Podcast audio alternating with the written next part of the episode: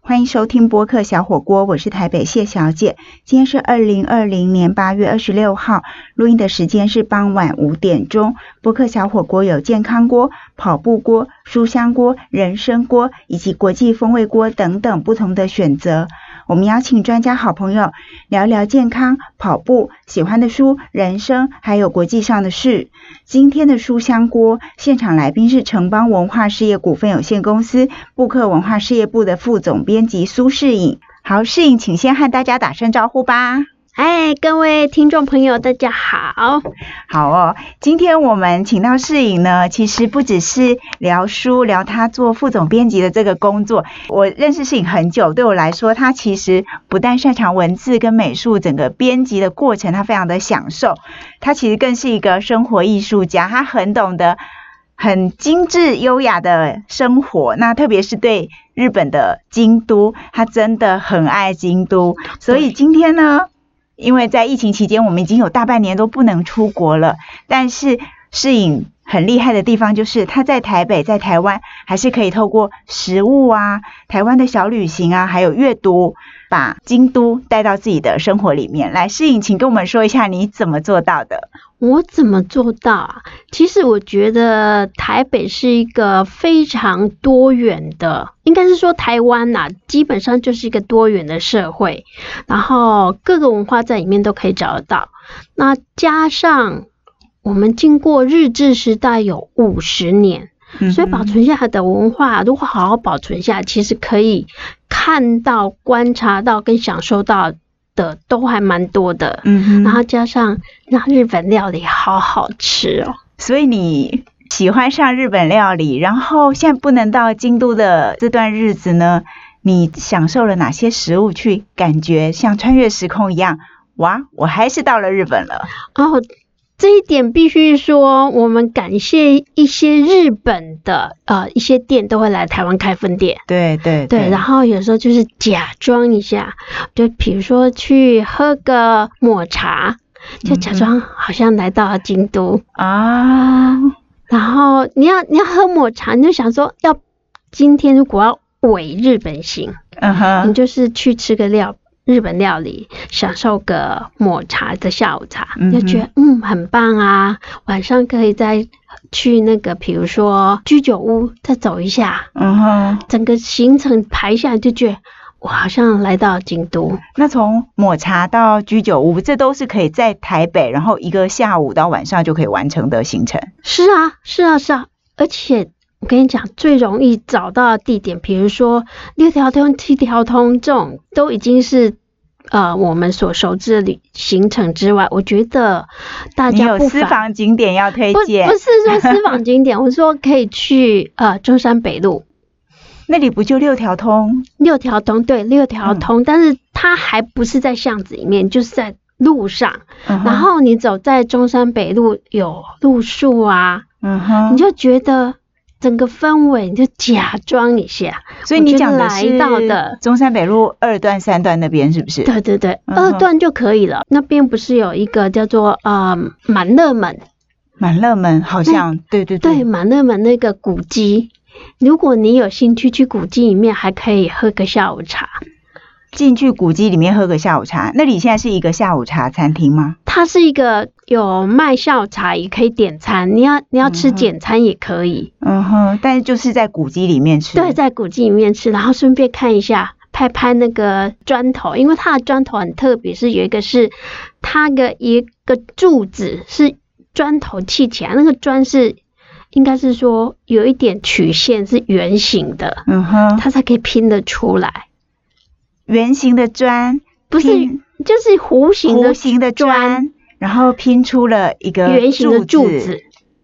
然后现在，如果我们到那个满乐门古迹下午茶店去吃东西，又可以照相，又可以欣赏到很日本风。对那那个也都是捷运站附近就可以到的，对啊，中山捷运站就走过去了。就走过去。所以你透过吃，你刚刚提到了抹茶嘛，嗯，那其实，在京都应该嗯不只是抹茶，对不对？茶大有泡的，有就是喝的嘛，那当然对也有抹茶冰淇淋。对你在台北有吃到好吃的抹茶冰淇淋吗？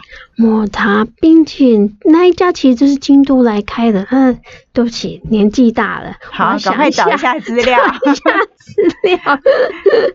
他那一家其实就在中山北路上，嗯哼，而且也靠近那个满乐门。所以我们行程可以这样安排，就是说我可以去满乐门，然后去那家抹茶店，嗯然后晚上再去中山北路的外面，就这样那边有益丰堂啊，益丰堂。嗯嗯嗯。然后那一家叫伊藤久味啊久右卫门。哦，那个也是京都的名店。对呀、伊藤久右卫门，对对对。但你是不是感觉就是，然后加上去益丰堂，然后伊藤久右卫门，然后你就觉得这个我就是到京都，嗯哼而哼。且那个中山北益丰堂，它这个装潢就还蛮高雅的。嗯嗯。那其实与呃，我们吃抹茶就喝抹茶，还要搭配一个京都很有名的小点心，叫八桥，对不对？那那里也有卖吗？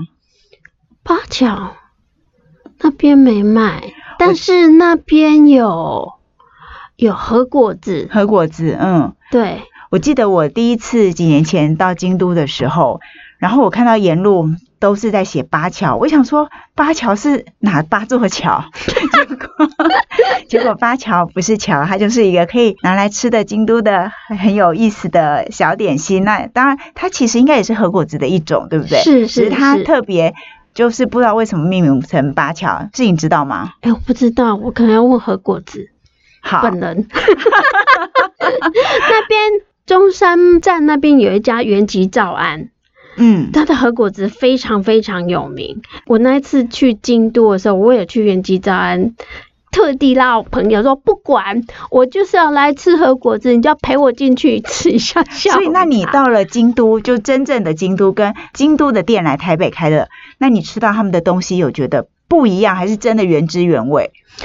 啊、其实以原籍照案来讲，其实还蛮原汁原味的。嗯哼只不过是有一些产品，就是比如说他们有一些当季的产品，在台湾就真的比较不容易品尝嗯得哦到。，对对对，比如说樱花季的时候，它会推出樱花季的和的和果果子好好吃、哦，颜色又漂亮，然后对看起来好美哦。然后吃起来又很好吃。像我在春季去的时候，还有冬季、春季都喜欢去吃那个草莓大福。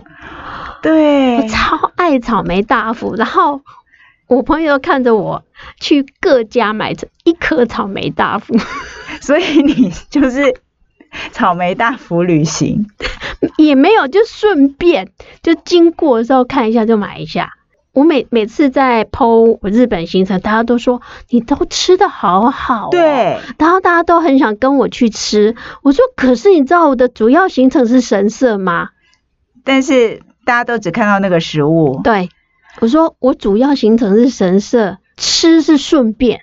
那像那些来台湾开店的，嗯，京都的店，就是食物店，他们有一些创新的口味，就是说，特别是在台湾才有的独特的口味，你有品尝过的吗？哦，这一次那个九味门那个，它有推出一个盐气死的冰串冰，好好吃。盐气式的刨冰，它只推出台北限定版，哇，可是已经没了。是说季节限定吗？对季节然后也限定季节限定，而且只在台北才对有。对对对对对，那刚好幸运有吃到。哦，所以也融合了台北的特色，但是你在台北一样可以透过食物就体会到京都。那在这一段京都小旅行即将要结束的时候呢，我想先问一下世颖，京都对你来说，如果只能用一个字来形容，会是哪一个字呢？什么？这太难了啦。这题太难。好，一个字哦，嗯，或一句话，一句话，一个字，一个字，一个字，但神，神。嗯。嗯哼哼，嗯，它里面有很多神社，里面有很多故事，对，然后他们京都里面也充满了传奇的色彩，嗯，所以神所以你把故事跟传奇用一个字来形容，就是神，然后把这个字就刻画给京都。对，好，更多关于京都的小故事从世影说来，真的非常非常的好听。我们休息一下，马上回来哦。欢迎回到播客小火锅，我是台北谢小姐。今天的书香锅现场来宾是城邦文化事业股份有限公司布克文化事业部的副总编辑苏世颖。世颖刚刚跟我们介绍了一些台北的京都名店，那透过吃，透过食物，感觉你在台北就可以像在京都一样哦。那除了吃之外，除了走中山北路二段之外，还有哪一些地点世颖觉得其实真的很像在京都呢？如果说真的真的很像，呃，我们广义来讲是日本的话，嗯哼我觉得最像的，真的就是北投温泉区。北投温泉区，对，我记得那时候就是有一年冬天，就我表妹就邀我去洗温泉，然后我们就坐坐捷运转公车，捷运嗯哼然后一下那个温泉区的时候走进去，真的太像了。就是从人的穿着吗？大家都穿着像日本服吗？还是整个氛围？整个氛围嗯哼就觉得很像。你到京都也不可能每每个人都穿着和服和服出来啊。，对对对，而且大部分穿和服是观光客，没错，就是去体验穿和服，你一看就知道那是观光对客。对对对对，而且我甚至去京都都会看得出来，这是观光客跟当地当地人人嗯穿的和服是不一样对的。对对，所以你就说要不要穿和服这件事情，我自己去那边我也只有体验的时候穿了一下，然后我也没有拍照这样。，对，我也没有真的走出去。那你觉得北投温泉区是除了氛围之外，它是因为保存的很好，才让我们继续感觉到它的日本味很浓呢？还是有什么其他的原因？呃，当然洗温泉泡汤这件本来事就情是日本本来文就化是日本化，嗯然后嗯那一嗯区本来就是当年日本留下来到现在的，对对，然后它对整个建筑群。都还有保留着，嗯哼，我觉得这一点就是还蛮难得。你可以看到一个建筑群，就是一个日式风格，嗯哼，然后走进去，但是说那边它有整个很移植日本的东西嘛，其实也不尽然。嗯哼哼，可是你就走进去，闻到那种泡汤，然后看到哎大家在那边很悠闲的样子，就觉得还蛮像的。蛮像。那除了呃北投温泉区，还有刚刚我们第一段一开始讲到的中山北路二段，还有什么地方你觉得走在那里，我真的就可以体会京都、体会日本？在我台湾其的哪些地方呢？台湾哪些？其实我刚刚去查了一下，还蛮多神社的。台湾哦，我知道圆山有神社，不止冤山来来来，啊我们念给你听。好哦，圆山有水神社，金瓜石有黄金神社的遗址，嗯哼，然后桃园的神社是目前保存最完整的。桃园哦，对，桃园神社后来改成忠烈祠嘛，嗯哼，然后苗栗有通霄神社在虎头山上，嗯哼，然后联合大学后面有一个道和神社，道和神社在苗栗神奇的联合大学，对，嗯，是不是很神奇？然后台湾有一个白色鸟居在屏东的高士神社，白色的鸟居在日本有很常见吗？我好像没有不特别常印见象。啊，因为通常都是红色或橘朱色、红色、朱红红色嘛，对。对，那白色有什么特别意义啊？为什么会在屏东有一个白色的我鸟居？觉得是石材吧，石头建的吧。哦，我猜的，我没有没有去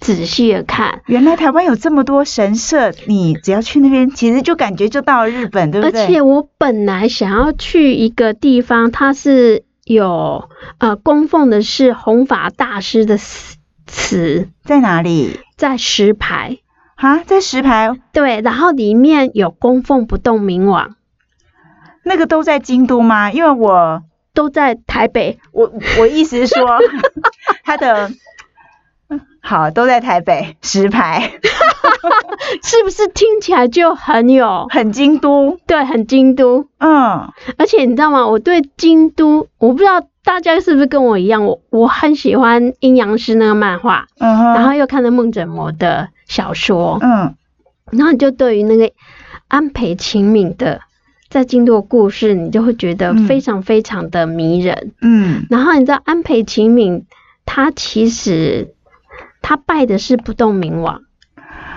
啊，然后京都镇守京都的那一尊守护神就叫不动明王。所以是京都的守护神，其实有本尊还是分身，其实是在台湾的对台北市北投区石牌。对，京都的守护神原来在石牌，但他还有北头还有一个不动明王寺，那在北投哪里？就是坐捷运就可以到了吗？可以坐捷运可以到，可以走到。是哦，那我等一下要赶快来 Google，有时间要赶快去。对啊，是不是很神奇？对，京都的守护神竟然是在这样我们这边就在台有，湾。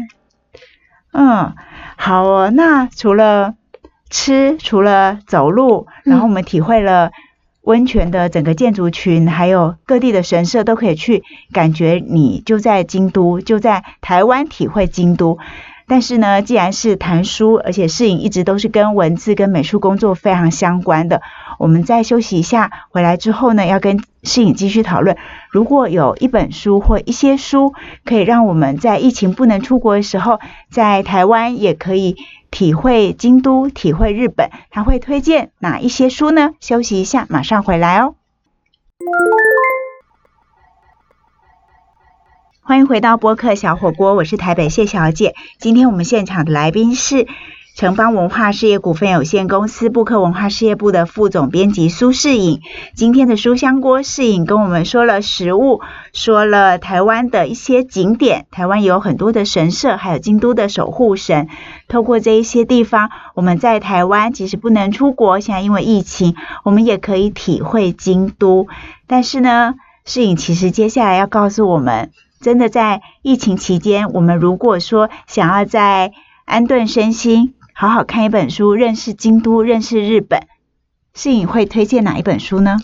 呃，其实我对京都，我不会想要看旅游杂志或旅游书，嗯嗯嗯对我来讲，他们介绍的都是我知道或走过的地方。或是我们 Google 上其实可以看到的旅游资对讯。对对对，所以对我来讲，其实不太具有参考价值。嗯嗯。那我觉得这一本书是我目前看到是最有趣的一本书，也是我在走访京都神社里面本来就知道跟不知道的，在这本书都找到。哇哦，本来知道跟不知道的书的资讯，在这本书都找得到。这个是一本什么书呢？它叫《京都瘾京都瘾，》，过就瘾是的过瘾的瘾。对，嗯然后它是它是日本人写的。所以你现在看的是日文版吗？中文 版呐、我日文不好啦，我的嗯日文我都笑说我是日剧日文，日剧日文，日剧就是上有的你才 会。日剧常听的、常说嗯的、常看的，我才知 道。京都瘾这个是时报出版吗？对，时报出版。好，世颖为什么会特别觉得你像你这么熟悉京都的人，然后自己也在做出版业，嗯但是没有推荐你们家自己出版关于对哈京都的任何 书，不管是漫画啊或旅游啊或杂志，而是去推荐了一个也是很大的出版社时报出版的《京都影》这本书呢？因为我就内容来讲，我这种大公无私，你看嗯，它里面讲是每一个神社它的呃，就是京都人是为什么会去这一家神社，然后这个神社里面的。有关那一个点的故事是什么？比如说，这个神社如果是求姻缘，它的由来是什么？啊，然后比如说你东西丢了，你要去哪一家 s- s- 神社找？有一个叫寺院寺，你东西丢了，你可以去那边拜，拜拜，然后就呃那边的神社的神明就可就以保佑你保找佑你到。找到。OK，对，然后还有它有一个很小的神社叫玉京神社，就求财的。嗯，就它是发财金、发财庙的意思。对，，发财庙。所以它也就是不同神社有不同功能，在这本《京都引》的书都有介对，绍。他有都有介绍。然后还有我那时候去有一个叫呃丁拔地藏尊，叫石像寺，那是那是什么？求健康。求健康。嗯、，对，然后他他的那个那个东西叫，他就是你要祈愿的那个东西，就样子就跟钉耙一样，那是什么样子啊？什么样子？就一根长长的钉子这样。嗯，钉子。嗯，所以那个《京都影》这本书，除了介绍神社之外，它还介绍了哪些内容，让你觉得如果真的要认识京都，你会建议可以看这本书？呃，应该这么讲啦。我觉得京都刚刚有讲到安倍晴明嘛，嗯所以京都它最大最大的特色就是有超过几千座的神社，嗯哼然后它每一个神社都有不一样的故事，所以我为什么去京都很喜欢走神社，因为它听见不同的故事，对一点不同的故事，它甚至还有那种阴阳界交汇处的嗯，的这个故事，那个故事其实我都说那个故事真的全世界都有。一个就是西洋神话里面，他不是进去地狱，然后不能够回头那个故事，其实日本有一个版本，然后中国也有一个版本，西洋也有一个版本，然后都讲同样的故事。其实就是天上人间嘛，对对，对，就是要把太太救回来，但是呢，条件就是你不能回头。对哎对对，但是在走那个黄泉的那一条河的时候，就不断听到有人叫你的声音。但是你必须要忍住，就就是不能能回回头因为你是为了真正的爱，就是要救回他，你必对须在这个时候先放手一下下，可是因为是你爱的人呼唤你，你就会很想要很挣回扎应。，很挣扎。对对，那到底有没有回头呢？呃，可能各个国家或地区的版本会不太一样，嗯，，对不对？因为我们都看过不同的版本嘛对对对，所以京都这么迷人，那再跟我们讲一下京都影里头还有哪些事情是真的让人家这么过瘾？然后在京都的神社，就是不同的时间点有不同的祭祀，啊、对对对对。什么祭什么祭什么祭，对对对，就是消灾祈福，在不同的季节，你有不同的仪式，对不对？像我今年就是过年的时候去，碰到他们啊一个撒豆子祈福，你今年过年的时候还是去，就是疫情还没有大爆发的时候，还没还没爆发，我很幸运，嗯还没爆发的时候去，回来的时候大爆发， 你说撒豆子祈福，就是你要去接那个豆子，嗯哼，然后他就是帮你把不好的赶掉，然后那个叫做接福豆，接福豆，嗯哼对我有接到，恭喜你，所以而且你回来以后整个好运大喷发，是啊，然后然后那个接福豆，其实我。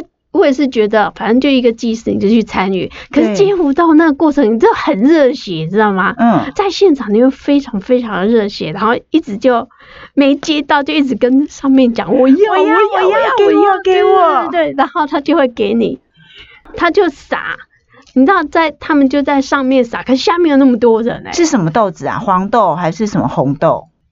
它是黄豆，其实那黄豆没什么味道，可嗯是哼就是吃算是保保佑嘛，类似我们啊、呃我们不是过年的时嗯平候安也米，对，平安米哦会过年的时候不是会去初一会去拜拜祈福，其嗯实哼是一样的道理，哦就是一个保佑四福的意思。哦，非常非常谢谢诗颖在今天我们博客小火锅的书香锅里头跟我们讲一下在台湾在台北怎么样体会京都，还有一些他过去几年，包括最近一次是今年二月到日本去旅行的一些观察，一些有趣的文化体验。那当然在台湾现在因为疫情，我们没有办法到日本去旅游或放开心的。去做各种事情，不过我们在台湾透过书籍，透过食物，透嗯过当时日本在台湾统治时期留下来的各种遗址或建筑，我们还是可以很享受。在台湾体会日本的生活，非常非常谢谢诗颖今天来到播客小火锅。以上就是今天的节目内容，非常谢谢你的收听。我们每个星期更新一次，祝福大家一切平安。下礼拜再见，拜拜。 「あ